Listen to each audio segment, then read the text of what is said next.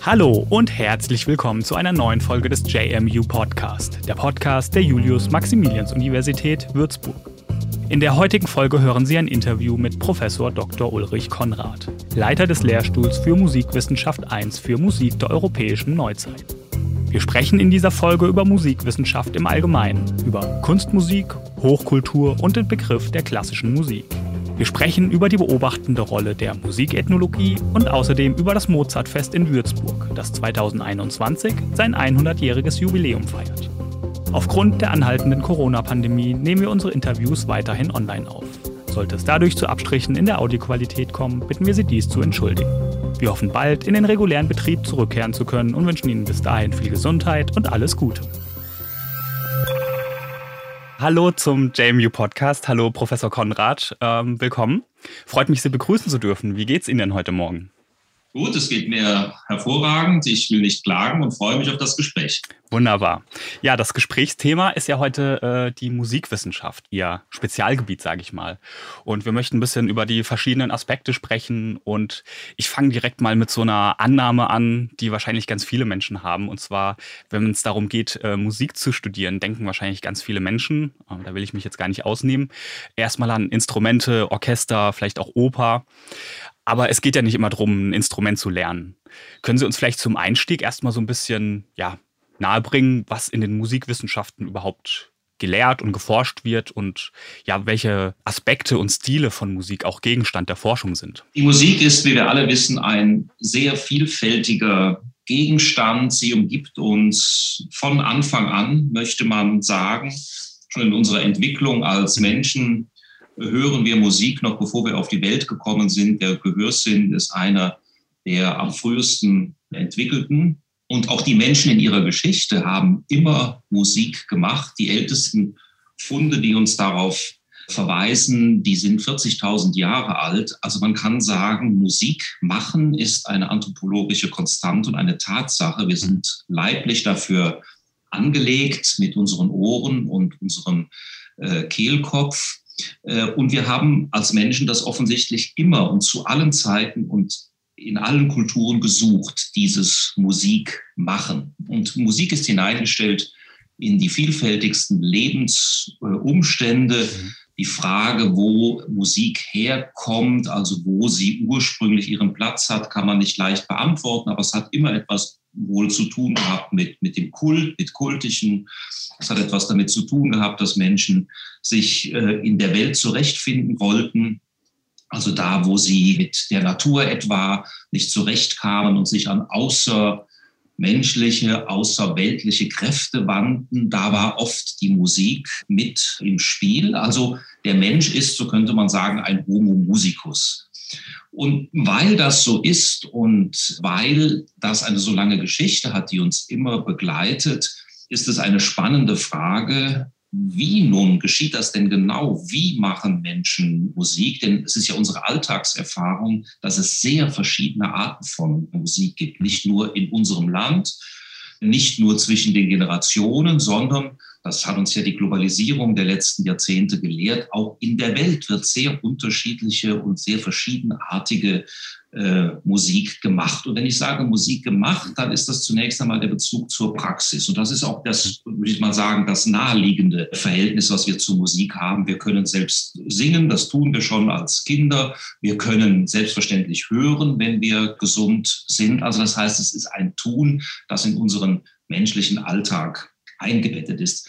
Und das unterscheidet ja die Musik nicht von allen anderen Lebensvorzügen, die wir sonst kennen. Aber, und das ist ja nun das Besondere von uns Menschen, wir bleiben in der Regel ja nicht äh, dabei stehen, die Dinge nur einfach so zu machen, sondern wir fragen nach, äh, was genau tun wir denn da? Wie tun wir das? Warum tun wir das? Also das, was wir mit dem alten griechischen Wort Theorie bezeichnen, also eine Anschauung. Wir schauen die Dinge von außen an und dann tritt neben das Tun, neben die Praxis eben auch dieses Anschauen, die Theorie. Und damit haben wir im Grunde genommen schon umrissen, um was es bei der Musikwissenschaft geht. Es geht äh, bei der Musikwissenschaft darum, genau dieses Tun zu beobachten, äh, das, was da hervorgebracht wird, anzuschauen und aus den verschiedensten Blickwinkeln äh, heraus zu betrachten. Das geht los mit ganz elementaren naturwissenschaftlichen Fragen, also wie erzeugt und hört man Klänge, das ist die Akustik, das ist die Physiologie. Wir fragen danach, wie funktioniert denn musikbezogene Wahrnehmung überhaupt? Musik, wie ich das gerne sage, macht ja etwas mit uns. Ja, also die Musikpsychologie äh, kommt da ins Spiel. Dann ist die Musik auf eine besondere Weise gemacht. Ja, das ist ja ein Artefakt. Das ist ja etwas, was nicht in der Welt vorzufinden ist, sondern Musik wird von uns Menschen gemacht. Und wir können danach fragen, wie denn ist die Musik, die wir machen, strukturiert? Dann sind wir bei der Musiktheorie im engeren Fachverständnis, bei der Analyse zum Beispiel. Und dann ist es eine Besonderheit, dass die Musik, zumindest in der westlichen Kultur, sich äh, über einen breiten Zeitraum nicht nur historisch entfaltet, sondern dass sie sich nachvollziehbar entfaltet, nachvollziehbar dadurch, dass sie aufgeschrieben wird. Das ist ja nicht selbstverständlich. Es gibt viele Musikkulturen, die kommen ohne die Schriftlichkeit aus. Die europäische Musikkultur hat eben diese Besonderheit einer Notenschrift, die sie entwickelt hat. Und weil wir auf der Grundlage dieser schriftlichen Überlieferung eben eine historische Dimension eröffnet bekommen, fragen wir danach, was ändert sich, was bleibt bestehen, was ist von dem, was wir heute kennen, zu unterscheiden im Blick auf die Zeit vor 100, vor 500 oder vor 1000 Jahren. Und dann kommen weitere Fragenbereiche äh, dazu. Wir fragen zum Beispiel nach der Geschmacksbeurteilung äh, der Musik, also gut, schlecht, schön, hässlich. Das ist die Frage der Ästhetik. Wir können einen soziologischen Blickwinkel einnehmen, können fragen, in welchem Zusammenhang steht denn die Musik eigentlich in der Gesellschaft? Wo wird sie gemacht? Wer macht welche Art von Musik? Warum? Also die Musiksoziologie. Ich könnte jetzt fortfahren. Wir können fragen, welche Bezüge es zwischen der Musik als einem Äußerungsmedium des Menschen steht im Verhältnis zu anderen Kommunikationsformen. Also das wäre die Intermedialität, die Fragen, die in der Kulturwissenschaft oder in den Medienwissenschaften gestellt werden. Und dann, um vielleicht ein letztes noch zu nennen, ich habe eben von der westlichen Musikkultur äh, gesprochen und sage jetzt mal, das ist unsere Musikkultur. Aber es gibt andere äh, Musikkulturen. Wie sehen diese anderen Musikkulturen aus? Welches Verständnis von Musik haben andere Kulturen? Wo ist in anderen Kulturen die Musik im Leben der Menschen verortet? Und dann sieht man, wenn ich jetzt hier nur so einen kurzen Tour d'Horizon äh, versuche, wie groß der Gegenstand ist. Und das ist das Besondere, er wird jeden Tag größer, mhm. weil jeden Tag neue Musik hinzukommt. Ja, da haben Sie schon ganz viele ganz spannende Themen angesprochen. Ähm, bleiben wir vielleicht erstmal bei dem, was Sie gerade als unsere Musik angesprochen haben, also die europäische Musikgeschichte, weil wir halt einfach Europäer sind. Und diese Musikgeschichte wird ja gerne als klassische Musik zusammengefasst. Doch das lässt sich ja wahrscheinlich auch in Stile, Epochen und so weiter einteilen. Heute würde man vielleicht Genres sagen. Und Sie selbst beschäftigen sich mit der europäischen Musik der Neuzeit in welchem Zeitraum und über welche Musik sprechen wir denn bei diesem Begriff jetzt? Und vielleicht noch als zweiten Teil, wie ist denn dieser Begriff der klassischen Musik zu bewerten und wie aussagekräftig ist er auch? Ja, also zunächst zum ersten Teil der Frage europäische äh, Musik der Neuzeit. Das ist die Denomination meines Lehrstuhls. Darunter versteht man im Allgemeinen die Musik vom frühen 16. Jahrhundert bis zur Gegenwart, also 16. bis, sagen wir, 20. Jahrhundert und da die entsprechende Zeit davor ist die Musik des vorneuzeitlichen Europas, die dann tatsächlich von der alten Welt bis etwa zu dieser Scheide um 1500 äh, reicht. Äh, zum zweiten Teil der Frage, so wie heute klassische Musik verwendet wird als Ausdruck, als sprachlicher Ausdruck, ist das eine pure Etikette, die letztlich, ich will nicht sagen, dass sie sinnentleert ist, aber sehr vieles ganz Allgemeines einschließt. Also man kann das sehr schön klar machen am Radiosender BR Klassik. Mhm. Ja, äh, da finden Sie zunächst mal die gesamte Kunstmusikgeschichte und das ist ein wichtiger Punkt. Kunstmusikgeschichte vom vom Mittelalter bis zur äh, Gegenwart. Da, da finden Sie aber auch Jazz drunter. Da finden Sie aber auch Filmmusik drunter. Mhm. Das heißt, unter dem Begriff der klassischen Musik wird überwiegend und zentral Kunstmusik verstanden. Es wird verstanden darunter Kunstmusik im Wesentlichen der Vergangenheit, wobei die Vergangenheit ja bis, bis ins letzte Jahr reicht. Ja? Mhm. Also alles, was nicht heute ist, ist Vergangenheit. Und es hat etwas mit einem ästhetischen Wertanspruch zu tun, ja, denn das Klassische ist etwas, was sich bewährt hat, was hochstehend ist, was qualitativ bedeutend ist. Ja? Mhm. Und das alles wird jetzt unter einem weit gefassten Begriff klassische Musik gefasst und damit ist es abgehoben von einem engeren Verständnis, einem ähm, Epochenverständnis, das wir ja kennen äh, etwa als Wiener Klassik oder in der Literaturgeschichte als Weimarer Klassik. Da ist dann nur eine ganz bestimmte Komponistengruppe gemeint, also die Wiener Klassik meint in etwa die Musik von 1780 bis 1830. Also dieses halbe Jahrhundert wird in der Regel als Musik der Klassik bezeichnet mit den Komponisten Haydn, Mozart, Beethoven. Das ist ein engeres äh, Verständnis, wie es vielleicht auch noch im, im, in musikhistorischen Darstellungen nach wie vor fortlebt. Das heißt, wir haben hier ganz unterschiedliche klassische Musikbegriffe und Verwendungsweisen. Die klassische Musik, das sagte ich schon, ist in dieser Hinsicht eine Etikette, um sie auch abzugrenzen von dem, was man sozusagen den Rest nennt, äh, die Popularmusik mhm. ja, oder die U-Musik, wie es heißt. Es gibt ja auch diese Unterteilung E-Musik, U-Musik, also ernste Musik, Unterhaltungsmusik.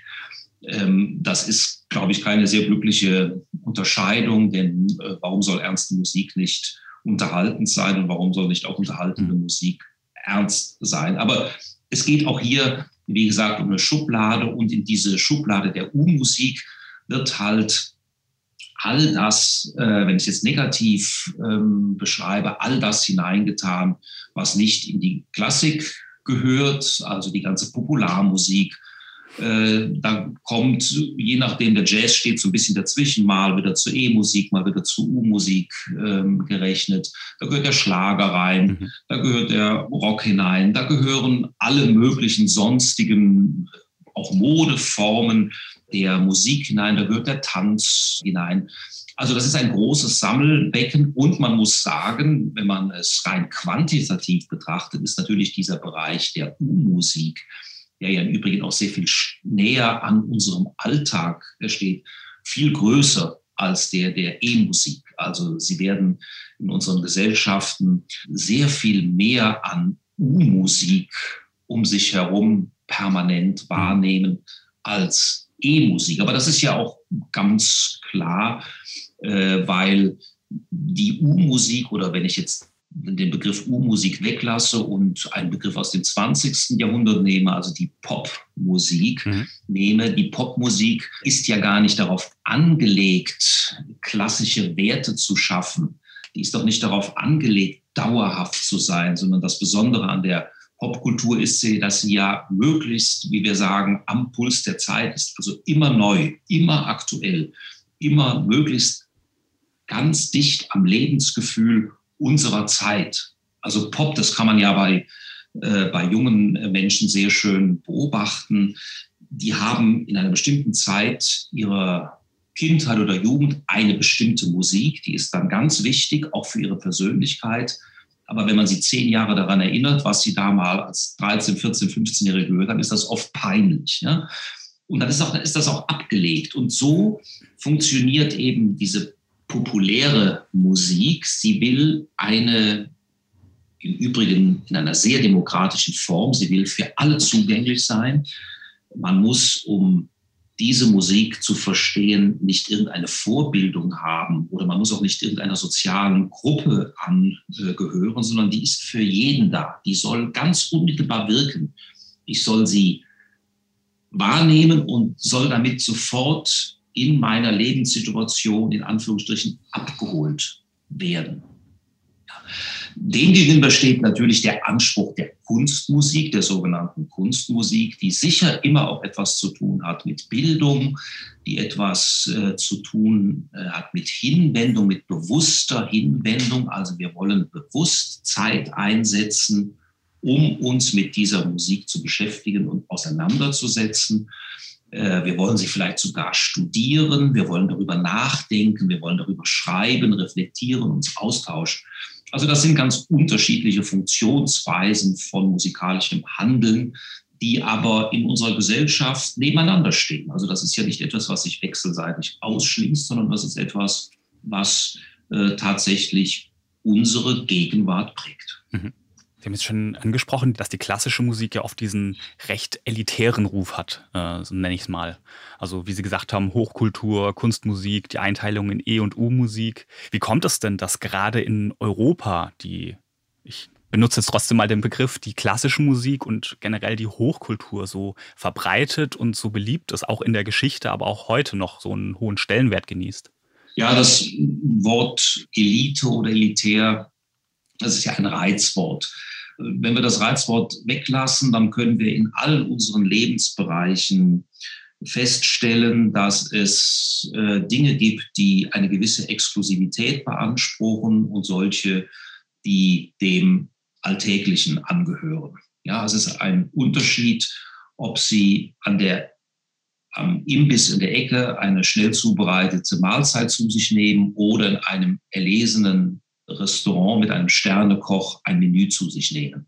Ja, es ist ein Unterschied, ob Sie im Zug mal rasch einen Groschenroman lesen oder ob Sie sich in einen komplexen Roman äh, des 20. Jahrhunderts einlassen. Und man könnte bei all diesen Dingen, da kann man jetzt fortfahren, es ist ein Unterschied, ob Sie einen Comic lesen oder äh, sich mit einer, um im Genre zu bleiben, einer anspruchsvollen Graphic Novel beschäftigen. Also das heißt, wir haben hier graduelle Unterschiede und die äh, richten sich an unterschiedliche Menschen. Ja, wir Menschen sind ja verschieden und ähm, haben unterschiedliche Begabungen, haben auch unterschiedliche Interessen. Und die Musik, die wir heute als klassische Musik bezeichnen, die ja zunächst einmal auch voraussetzt, dass wir ein Bewusstsein für Geschichte haben, also dass wir uns überhaupt für Dinge interessieren, die auch vor uns liegen oder die auftreten mit dem Anspruch, etwas Besonderes zu sein, dass wir uns also dem stellen und stellen wollen. Wenn man das als elitär benimmt, äh, bezeichnen möchte, dann kann man das tun. Aber ich finde, das äh, hat immer so etwas Ausschließendes.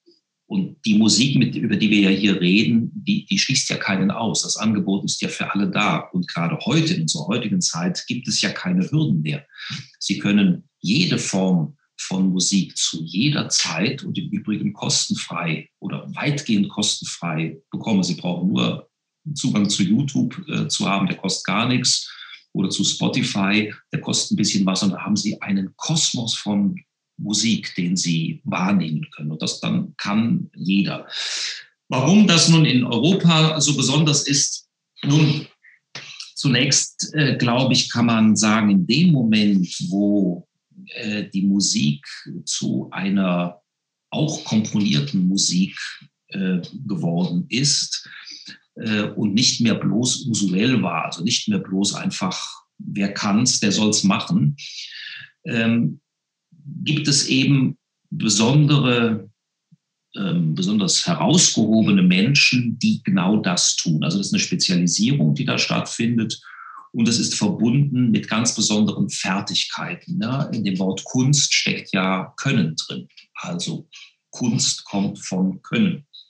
Und wir haben dann diesen in der europäischen Kultur diesen besonderen Musikertyp, den es in anderen Musikkulturen nicht gibt, nämlich den Typ des Komponisten. Also derjenige, der von einer ganzen, unter Berücksichtigung eines ganz besonderen Regelwerks, unter Berücksichtigung ganz besonderer Verfahrensweisen Musik zusammenstellt. Komponere, komponieren heißt ja nichts anderes als zusammenstellen. Und die Ansprüche an dieses Tun, und das ist zunächst mal ein Handwerk oder ein Uhrwerk, was man da vollbringt, die steigen im Laufe der Zeit. So wie man in der Literaturgeschichte beobachten kann, wie etwa lyrische Formen oder dramatische Formen oder auch äh, Formen der Prosa immer komplexer, immer ausgefeilter werden. Oder wie man beobachten kann, dass Bilder, die gemalt werden oder Skulpturen, die gemeißelt werden, immer anspruchsvoller werden, also rein vom Handwerklichen her. Ja. So beobachtet man eben auch, dass in der komponierten Musik die Ansprüche höher werden, einfach weil die Fantasieräume, in die wir Menschen gerne eintreten, so unendlich viele Möglichkeiten der Gestaltung bieten. Und das ähm, hat dann eben gerade der europäischen Kultur, die diesen, sozusagen diesen Zugang zur Musik besonders und über Jahrhunderte hindurch hochgehalten hat, äh, dazu geführt, dass wir hier eben diesen, diese Opusmusik, wie man gesagt hat, also diese sich in Werken von Komponisten niederschlagende Musik äh, für unsere Kultur als besonders, besonderes Merkmal herausgehoben haben. Und vielleicht, wenn ich noch ein letztes sagen darf, dass das in Deutschland, ähm, äh, also gerade jetzt hier in unserem Land so besonders war, und wir ja bis heute in der Welt auch noch als Land der Musik gelten. Wenn Sie heute in Asien oder jetzt in China unterwegs sind, da kann man das, also kriegt man das ja, man, reibt sich manchmal die Augen und wundert sich. Aber der chinesische aufstrebende Bürger, nennen wir ihn mal so, der, äh, der lernt jetzt plötzlich Klavier und der will westliche Musik machen. Und das ist glaube ich, gut zu erklären, wenn man weiß, dass ähm, Deutschland, ja, das Deutsche Reich, äh, lange Zeit als ein einheitliches Staatsgebilde gar nicht existierte, sondern wir diesen Flickenteppich von mehreren hunderten kleinen, kleinsten Staaten hatten. Man hier auch Würzburg, das Hochstift, war ein solcher kleiner äh, Staat und alle diese kleinen Einheiten pflegten Musik an ihren Höfen aus Zwecken der Repräsentation und aus anderen Absichten. Und im 19. Jahrhundert, als nun dieses vielgestaltige Gefüge sich allmählich daran machte, sich zu formieren zu einem Staat, bis es dann schließlich 1870, 71 dazu kam, sucht ja nach äh, Symbolen seiner Identität. Wer sind wir Deutschen? Ja? Und weil die politische Teilhabe für das Bürgertum, das in der Zeit mehr und mehr erstarkte, weil diese politische Teilhabe nur sehr beschränkt möglich war, suchte man andere Möglichkeiten, sich gesellschaftlich zu betätigen und auch eine Identität auszubringen. Und das geschah in Deutschland mit der Literatur, ja, das Land der Dichter und Denker und es geschah mit der Musik. Und zwar in einer dann durchaus fragwürdigen Weise, denn wir sind im 19. Jahrhundert ja auch im äh, Zeitalter der Nation und dann schließlich auch des Nationalismus. Und die Deutschen sind auf die vielleicht nicht ganz glückliche, aber zumindest sehr wirkungsvolle Idee gekommen. Wir proklamieren jetzt einfach mal, dass wir die Herrscher in diesem Gebiet der Musik sind. Wir haben die Helden der Musik. Wir haben einen Bach, wir haben einen Haydn, einen Mozart, einen Beethoven, einen Schumann, einen Wagner und, und, und, und. Wir beanspruchen äh, die Weltherrschaft in der Musik gegenüber den Franzosen, gegenüber den Italienern, gegenüber den Engländern, gegenüber den Russen. Und diese Haltung, diese von einem, ja, von dem nationalen Wettkampf im 19. Jahrhundert bestimmten Haltung, die hat dann dazu geführt, dass man in Deutschland sich so enorm angestrengt hat, ähm, Einrichtungen zu schaffen, die äh, für die Musikpflege einstehen. Ich kann Ihnen ein, eine einzige Zahl nennen, mhm. die das schlagend belegt. Es gibt auf der ganzen Welt ähm, 100, wenn ich jetzt die Zahlen nicht ganz genau im Kopf habe, über 180 ja. Opernhäuser. Mhm. Über 180 Opernhäuser. Die Hälfte davon, die Hälfte davon steht in Deutschland. Und die andere Hälfte verteilt sich über den ganzen Globus. Ja, und das ist ja eine, wenn man sich das mal vorstellt, wir haben hier in Würzburg ein Theater, was Oper spielt. Wir können nach Meiningen fahren, wir können nach Nürnberg fahren, wir können nach Coburg fahren, wir können nach Schweinfurt fahren, wir können nach Frankfurt fahren. Überall stehen Theater und Opernhäuser. Das gibt es nirgendwo auf der Welt. Und das rührt letztlich aus diesem, äh, aus diesem historischen Hintergrund her. Und das ist dann wahrscheinlich auch der Grund, warum die Musikwissenschaft als ein akademisches Fach ihren Ursprung dann tatsächlich in unserem Land hat und auch heute noch an allen äh, großen äh, Universitäten des Landes mit Lehrstühlen und Instituten mhm. vertreten ist. Ja, es ist gut, dass Sie das gerade ansprechen. Äh, bevor wir jetzt ein bisschen weiter über die klassische Musik sprechen. Sie haben ja schon gesagt, die Musikwissenschaft kommt aus dem europäischen Raum und setzt sich mit der Musik und Musikkultur Europas auseinander. Und Sie haben ganz am Anfang schon die Musikethnologie angesprochen, die ein Teilgebiet ist und die sich mit Musik und Musikkultur außerhalb Europas beschäftigt. Das ist ja jetzt ein Unterschied, ob man sich jetzt mit seiner eigenen oder mit einer anderen Kultur auseinandersetzt. Was ist denn das Ziel sozusagen von der Musikethnologie und inwieweit ähm, ist die Musikethnologie vielleicht auch heute noch eine rein beobachtende Wissenschaft? Ja, also der Ansatz überhaupt, Musikkulturen außerhalb Europas zu betrachten, liegt ja darin, dass man plötzlich einen intensiveren Kontakt zu außereuropäischen Musikkulturen aufbauen konnte. Das mhm. hängt zusammen mit dem Kolonialismus. In dem Moment, wo ich Kolonien habe, stoßen Kulturen aufeinander und dann kann ich mich entweder so verhalten, dass ich sage, ich räume die indigene Kultur ab und bringe meine Kultur hin, oder ich versuche zu verstehen, welche Kultur da in dem Land, was ich hier erobert habe, ähm, was ich, welche, welche Kultur ich da vorfinde und was ich davon lernen kann. Und in, in Deutschland äh, kommt es eben zu der, ja, dem Interesse, äh, die Musik in den Kolonien zu beobachten, zu schauen, welche Musik finden wir da und zu vergleichen, also zu, mit der eigenen zu vergleichen. Deswegen hieß dieses Fach ursprünglich vergleichende Musikwissenschaft, weil sie einfach Vergleiche herstellen wollte, was natürlich ein Vergleich ist, der immer ausgeht von uns. Wir sind es, die das andere mit uns vergleichen. Das heißt, wir legen auch unsere Maßstäbe an. Da steckte immer auch, ich will nicht sagen eine Herablassung mit, aber es spielte immer eine Rolle, dass wir die ganz hochstehende Kunst haben und jetzt einfach mal schauen wollen, wie weit die anderen, ich sage es mal etwas salopp, da rankommen. Mhm.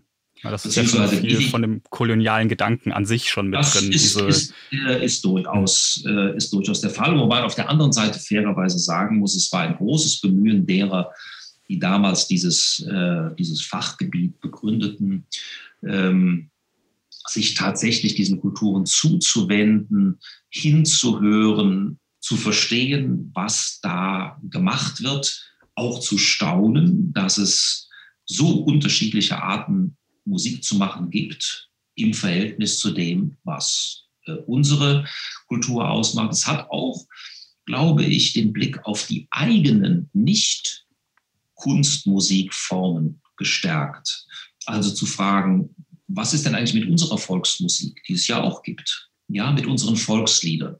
Und das ist ja in Europa auch im, im frühen 20. Jahrhundert ein ganz lebendiger äh, Gedanke gewesen, vor allen Dingen bei den Staaten, deren Nationenbildung noch später einsetzt als bei den Deutschen. Also wenn ich etwa an Osteuropa denke, an Ungarn, an Rumänien, wenn ich denke, dass ein Komponist wie Bela Bartok oder Soltan Kodaly sich aufmacht, die Volksmusik des eigenen Landes zu erforschen, ja, ähm, dann sieht man, dass dieser Blick nach außen äh, durchaus auch den Blick nach innen, also in die Innenverhältnisse äh, angeregt hat. Und das ist, glaube ich, bis heute immer noch so. Also die Musikethnologie oder Ethnomusikologie schaut auf Kulturen außerhalb Europas. Sie schaut aber auch auf unsere eigene Kultur jenseits des klassischen Musikbetriebs, so wie jetzt bei der Terminologie äh, zu bleiben. Aber sie fasst den Musikbegriff und das, das, was musikalisch geschieht, sehr viel weiter. Also man könnte äh, zumindest von der etwas älteren Musikwissenschaft ähm, sagen, sie ist natürlich konzentriert auf Kunstmusik, sie ist konzentriert auf Werke, auf Komponisten. Deswegen tut sich die äh, traditionelle Musikwissenschaft eben auch schwer mit Formen, die nicht dieses Verständnis von Komponist und Werk verfolgt. Ja. Die Ethnomusikologie dagegen hat sich davon ganz gelöst. Man könnte sagen, im Extrem interessiert die Ethnomusikologie der Mensch, der Musik macht. Ja, Menschen, die Musik machen, egal wo, unter welchen Umständen.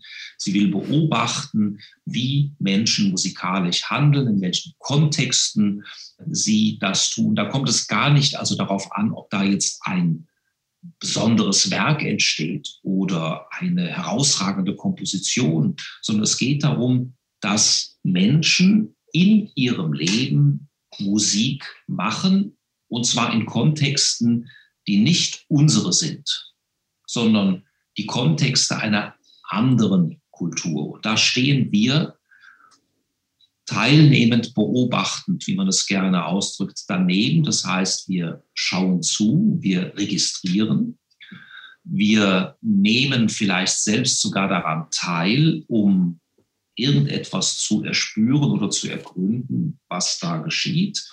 Wir dokumentieren das und wir versuchen, das ist ein Versuch, der sicher nur begrenzt gelingt, möglichst losgelöst, möglichst abstrahiert von unseren eigenen Musikbegriffen, unseren eigenen Musikerfahrungen, diesen Musikkulturen in ihrer Eigenart gerecht zu werden.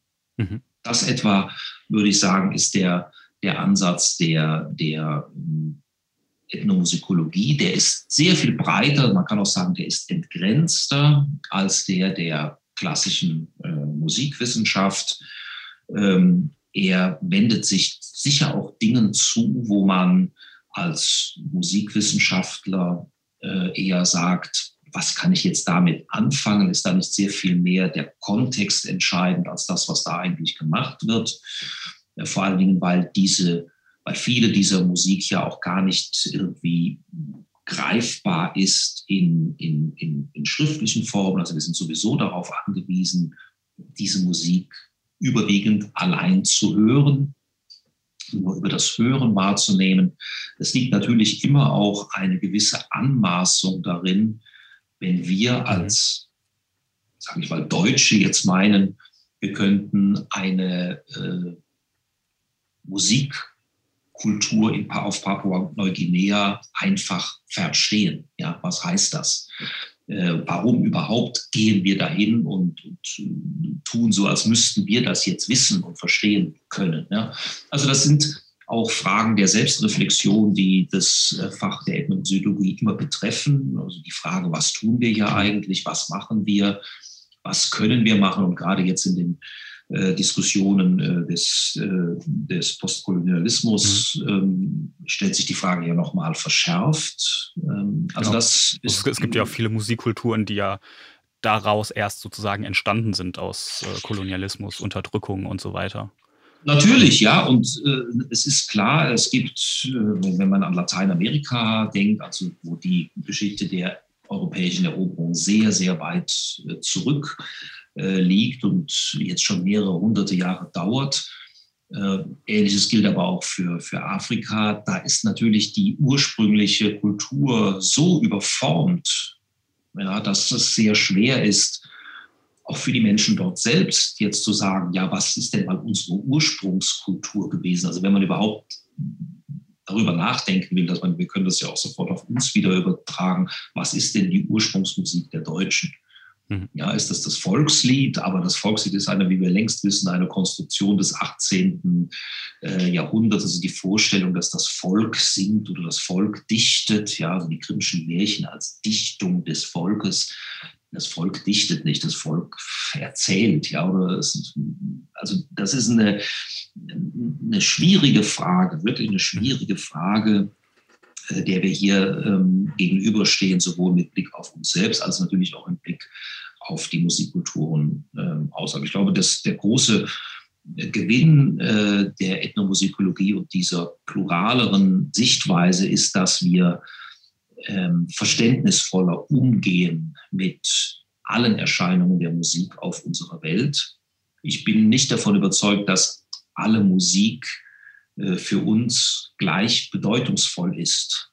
Jeder Mensch hat ja, wenn er jetzt nicht gerade Musikwissenschaftler ist, und selbst dann hat er das, hat bestimmte Vorlieben, bestimmte ähm, Arten von mhm. Musik, die er vorzugsweise äh, hört. Ja? Und man, man will ja jetzt nicht jemanden dazu zwingen zu sagen, pass mal auf, wenn du ein anständiger Deutscher sein willst, dann musst du erstmal von Bach bis Schönberg alles kennen, bevor du dann äh, Popmusik hören darfst. Ja? Oder umgekehrt, man würde ja auch nicht sagen, äh, der Abonnent im äh, Würzburger Stadttheater ist auch verpflichtet, jeden Tag äh, eine Stunde äh, Bayern 1 zu hören, damit er über die neuesten Entwicklungen der Schlagercharts mhm. informiert ist. Ne? Sondern wir haben eigene Prägungen, bringen unsere Biografie, ähm, stellen uns in bestimmte soziale Verhältnisse hinein, die führen dazu, dass wir bestimmte musikalische Vorlieben haben. Und das ist zunächst einmal, wie wir ja gerne sagen, unsere Musik. Mhm. Aber es ist ein Unterschied, ob ich sage, meine Musik ist absolut und jeder, der was anderes hört, ist ein Idiot, mit dem ich nichts zu tun haben will, oder ob ich erkenne, ja, ich habe eine Musik, ein anderer hat eine andere Musik wir leben in einer pluralen Gesellschaft, wo das möglich ist und wo man das auch anerkennt. Okay, dann kommen wir mal wieder ein bisschen zurück zur klassischen Musik und ein ganz äh, wichtiger, bekannter Vertreter ist Mozart. Vielleicht können Sie uns erstmal ganz kurz zusammenfassen, was denn seine Musik so besonders und einzigartig macht, bevor wir jetzt ein bisschen genau noch auf das Thema eingehen, weil wir wollen noch kurz über das Mozartfest sprechen, das äh, in Würzburg ja. stattfindet.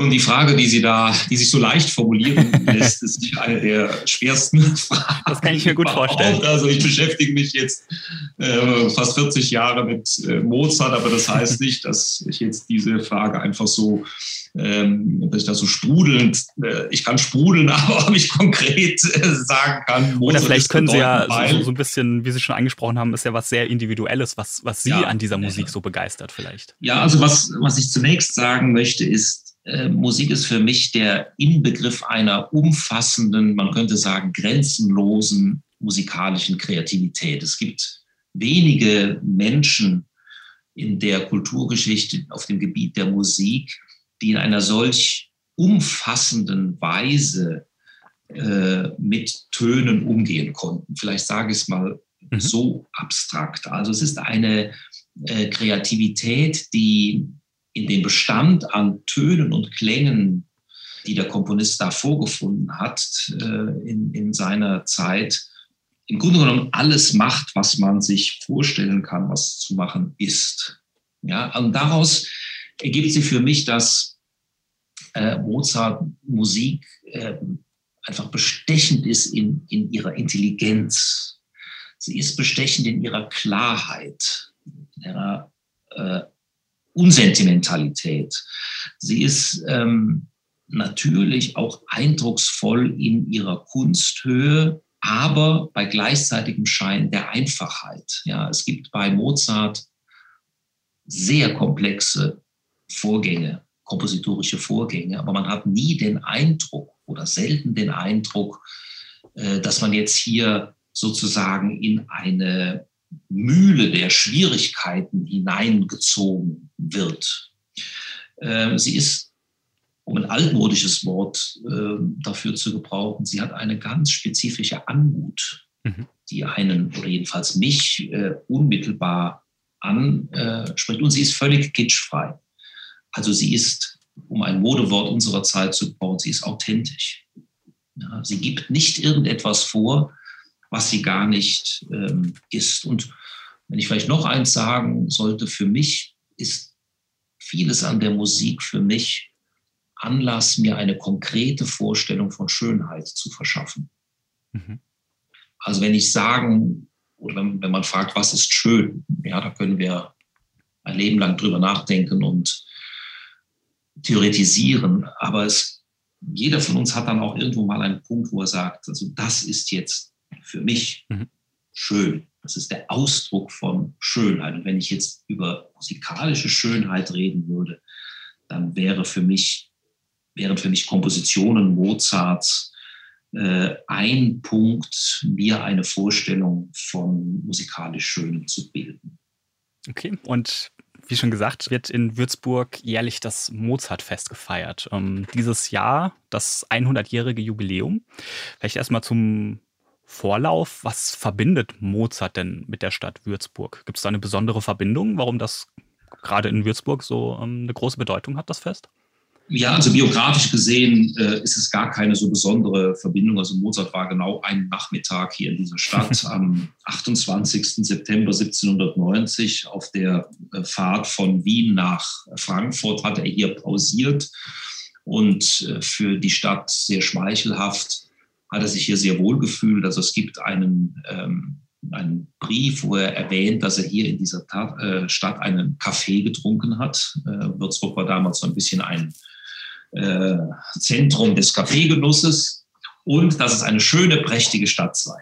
Äh, und das freut den Würzburger natürlich vor allen Dingen, weil vorher Nürnberg als eine hässliche Stadt interessiert worden ist. Also das ist sozusagen ein, ein äußerer biografischer mhm.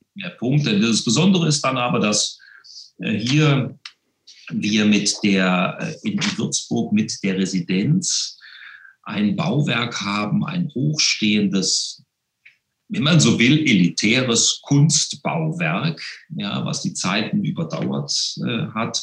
Dieses Meisterwerk von Balthasar Neumann, das aus der, also praktisch in enger Verbindung steht mit der Lebenszeit Mozart, sodass man sagen kann, in den Räumen, die wir heute noch hier sehen, in der Residenz, ähm, da hätte die Musik Mozarts eben schon erklingen können. Das wäre die zeitgenössische Musik zu diesem Gebäude gewesen. Mhm. Und diesen Ansatz, den hat hier in, in Würzburg 1920 und 1921 äh, der damalige Direktor des hiesigen Konservatoriums, Hermann Zilche, zum Anlass genommen, Mozarts Musik mit den Räumen der Residenz zu verbinden und zu, und zu suggerieren oder vorzuschlagen oder tatsächlich zu empfinden, dass Mozart etwa im Kaisersaal der Residenz ihren angestammten Platz haben könnte. Das ist vielleicht ganz elementar gesagt der Gedanke. Und daraus hat sich eben äh, dieses Mozartfest entwickelt. Vor 100 Jahren hat man, es, hat man es begonnen, eben immer wieder danach zu fragen, ob diese Verbindung, ob diese Idee, Residenz und Mozarts Musik, Balthasar Neumanns Architektur und diese Klänge zusammengehören und welchen vielleicht besonderen Zauber sie entwickeln. Das ist gleichsam die DNA äh, des äh, Mozartfestes.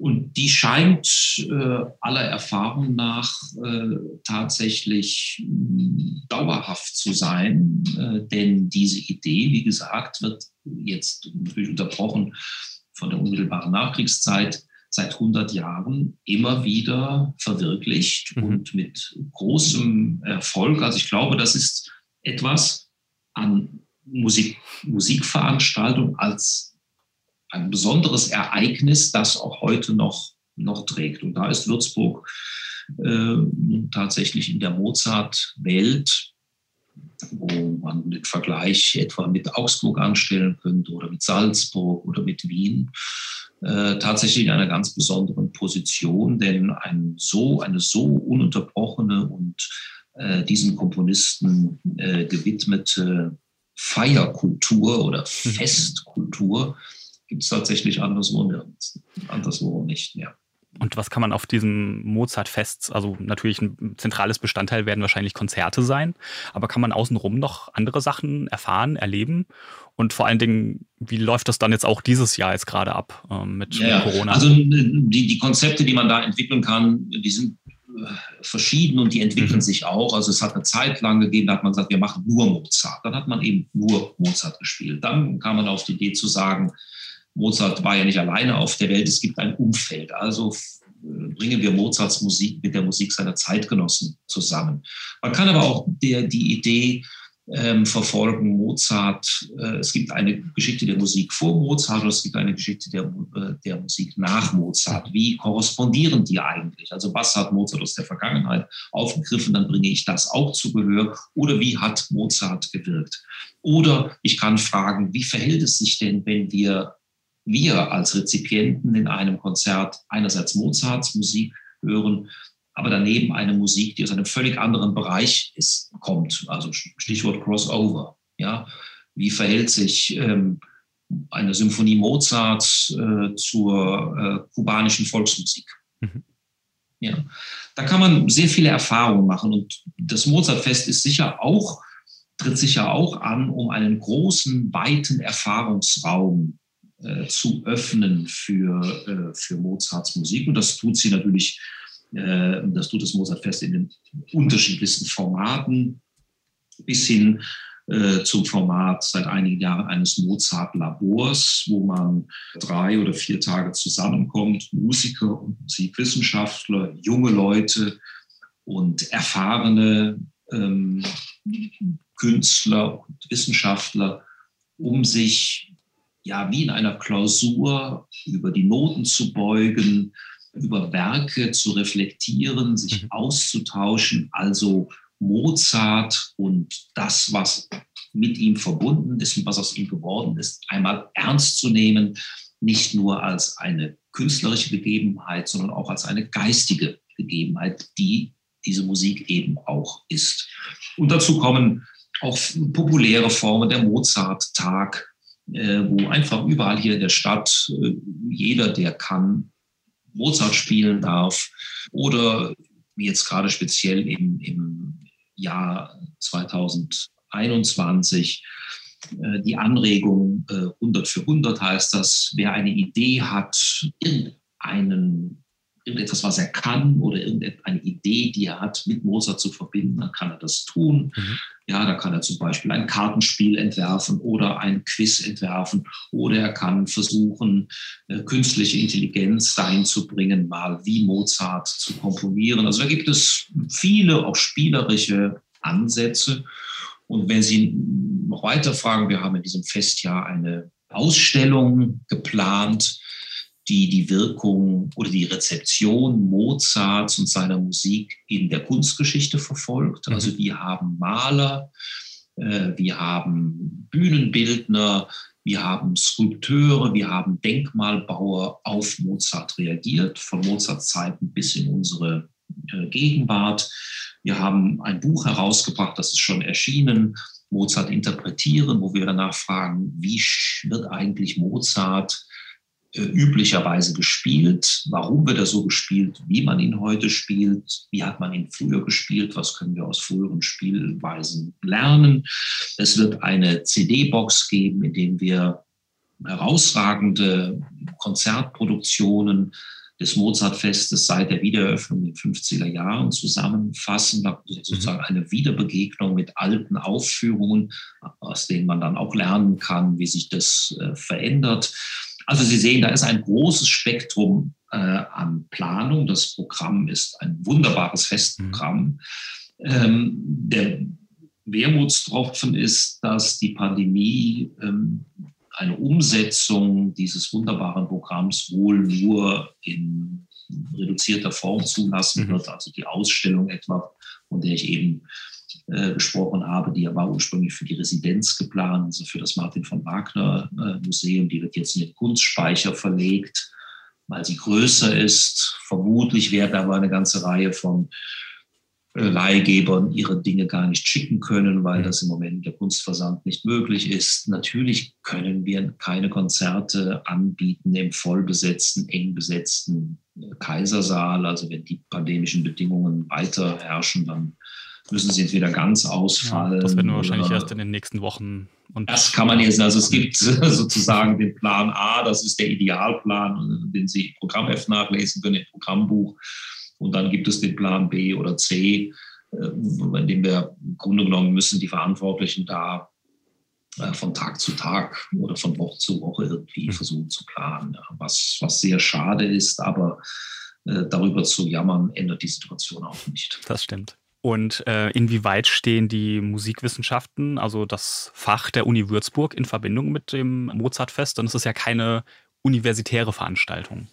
Das ist richtig. Also das ähm, gehört nun einfach zu den, so könnte man sagen, gesellschaftlichen Aufgaben, die die Musikwissenschaft oder die Musikwissenschaftlerinnen und Musikwissenschaftler annehmen können. Ähm, das hängt jetzt ein bisschen vom Selbstverständnis der der Kolleginnen und Kollegen ab. Ich kann natürlich sagen, ich bin Wissenschaftler und ich konzentriere mich darauf, meine wissenschaftliche Arbeit in meinem Institut ähm, zu leisten. Äh, ich kann mir aber auch vorstellen, meine Erkenntnisse, meine Einsichten in die Öffentlichkeit hineinzutragen. Und da gibt es natürlich vielfältige Anknüpfungspunkte. Das muss jeder für sich entscheiden. Ich persönlich habe das immer so gehalten, dass ich ähm, gerne mit den äh, musikalischen Einrichtungen der Städte, in denen ich tätig bin, kommuniziere, mit dem, mit dem Theater, mit dem Orchester und mit, dem, mit den Bachtagen und so eben auch mit dem Mozartfest. Äh, viele Jahre hindurch haben ähm, Studenten, Studierende und, und Mitarbeiter, äh, Mitarbeitende des äh, Instituts die Programmhefte fürs Mozartfest geschrieben. Äh, also da war eine ganz unmittelbare, konkrete Arbeit. Angehörige des Instituts sind intensiv beteiligt am Mozart-Labor, von dem ich eben mhm. Äh, sprach. Also Studierende können dann Zunächst werden hier in Seminaren des Instituts vorbereitet auf eine konkrete Arbeit dann im Mozart-Labor. Also das ist für die, für die Nachwuchskräfte eine schöne Gelegenheit, auch mal ja, aufzutreten als Musikwissenschaftler und etwas zu zu sagen zu dem, was die jungen, ihre jungen äh, Kolleginnen und Kollegen von der musikalischen Praxis da äh, tun. Und ich in meiner eigenen äh, Person äh, stehe immer für, für, für Rat und Tat, so könnte man sagen, bereit. Ich habe an dem eben erwähnten Buch äh, mitgeschrieben, habe diesen Brief, den Mozart geschrieben hat, in einer aufwendig äh, kommentierten Broschüre, Faksimile-Broschüre äh, vorgelegt und äh, beteilige mich gerne an den Überlegungen, wie das Mozartfest sich zeitgemäß darbieten kann. Also das ist auch ein, mhm. Äh, für einen Musikwissenschaftler eine spannende Aufgabe, weil er, weil er da ganz unmittelbar merkt, äh, ob er mit seinen Ideen irgendwie einen Anklang findet, mhm. ja, und zwar über die Fachkollegenschaft hinaus. Oder was ich sagen muss, hm, das hast du dir zwar jetzt hier schön irgendwie ausgedacht, aber funktioniert die, nicht. Die, die Leute, äh, an die wir uns da wenden und richten, die haben da kein rechtes mhm. Interesse daran. Das ist schon auch eine interessante Erfahrung, die ja auch jeder jeder Künstler täglich macht. Mhm. Ja. Er tritt auf ein Publikum und ja, entweder jubelt oder sagt, naja, war ganz nett, das nächste Mal komme ich nicht mehr. Äh, dieser Erfahrung sind ja Wissenschaftler ähm, nicht in dem Maße ausgesetzt, um es mal so zu sagen. Ja, da mhm. gibt es natürlich eine Fachkollegenschaft, man publiziert irgendetwas und dann kriegt man gesagt, okay, das war gut oder schlecht. Ähm, aber das ist ja nicht, das ist ein anderer öffentlicher Raum als ja. der der Künstler. Und, damit, zu, damit zu interagieren und auch mit, mit ich habe viele Bekannte und Freunde unter, unter Künstlern und einfach deren Erfahrungen und auch deren Zugang zur Welt äh, mitzubekommen, zur Kunstwelt und umgekehrt zu merken, die interessieren sich auch dafür, wie ich die Dinge sehe und wie ich da herangehe.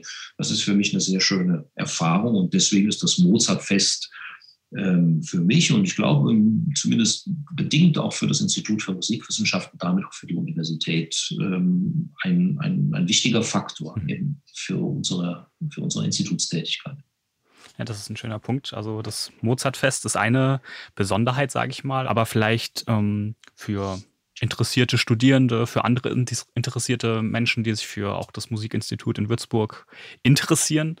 Was sind denn so Sachen, die das Institut in Würzburg besonders machen und ähm, ja. Ne, ein Alleinstellungsmerkmal vielleicht darstellen auch. Ja, in, also im, im, im, Verbund der deutschen Universitäten und der deutschen äh, Institute an Universitäten und äh, Musikhochschulen ist das Würzburger Institut tatsächlich das größte. Mhm. Wir haben vier Lehrstühle und, und drei Professuren, also das sind sieben Professuren. Wir haben daneben noch äh, sechs weitere äh, wissenschaftliche Mitarbeiter. Also wir haben eine große Zahl von äh, Professoren und wissenschaftlichen Mitarbeitenden. Nicht die bloße Zahl ist äh, beeindruckend, sondern damit verbunden das große Spektrum an Themen, das wir hier mhm. ähm, behandeln können. Also wenn ich jetzt nur auf die Geschichte der Musik schaue, so können wir hier von der Antike bis zur Musik der Gegenwart ein breites Themenfeld äh, abdecken. Wir haben einen Lehrstuhl für Ethnomusikologie, der eben genau diesen Blick auf die Kulturen außerhalb äh, Europas wirft. Wir haben eine Musikpädagogik, die diesen Vermittlungsaspekt nochmal ganz besonders ähm, hervorhebt. Wir haben eine bemerkenswerte Studiensammlung ähm, Instrumente und Medien. Wir haben also auch den Ehrgeiz und Anspruch, Instrumente, also die Geräte, mit denen Musik gemacht wird, und zwar nicht nur bei uns, sondern auch außerhalb Europas äh, zu präsentieren und damit Erfahrungen zu ermöglichen. Wir haben in diesem Zusammenhang eine große Mediensammlung, also zum Beispiel eine riesenhafte Sammlung von über 20.000 äh, Schallplatten mit, mit Popmusik der 70er und 80er Jahre.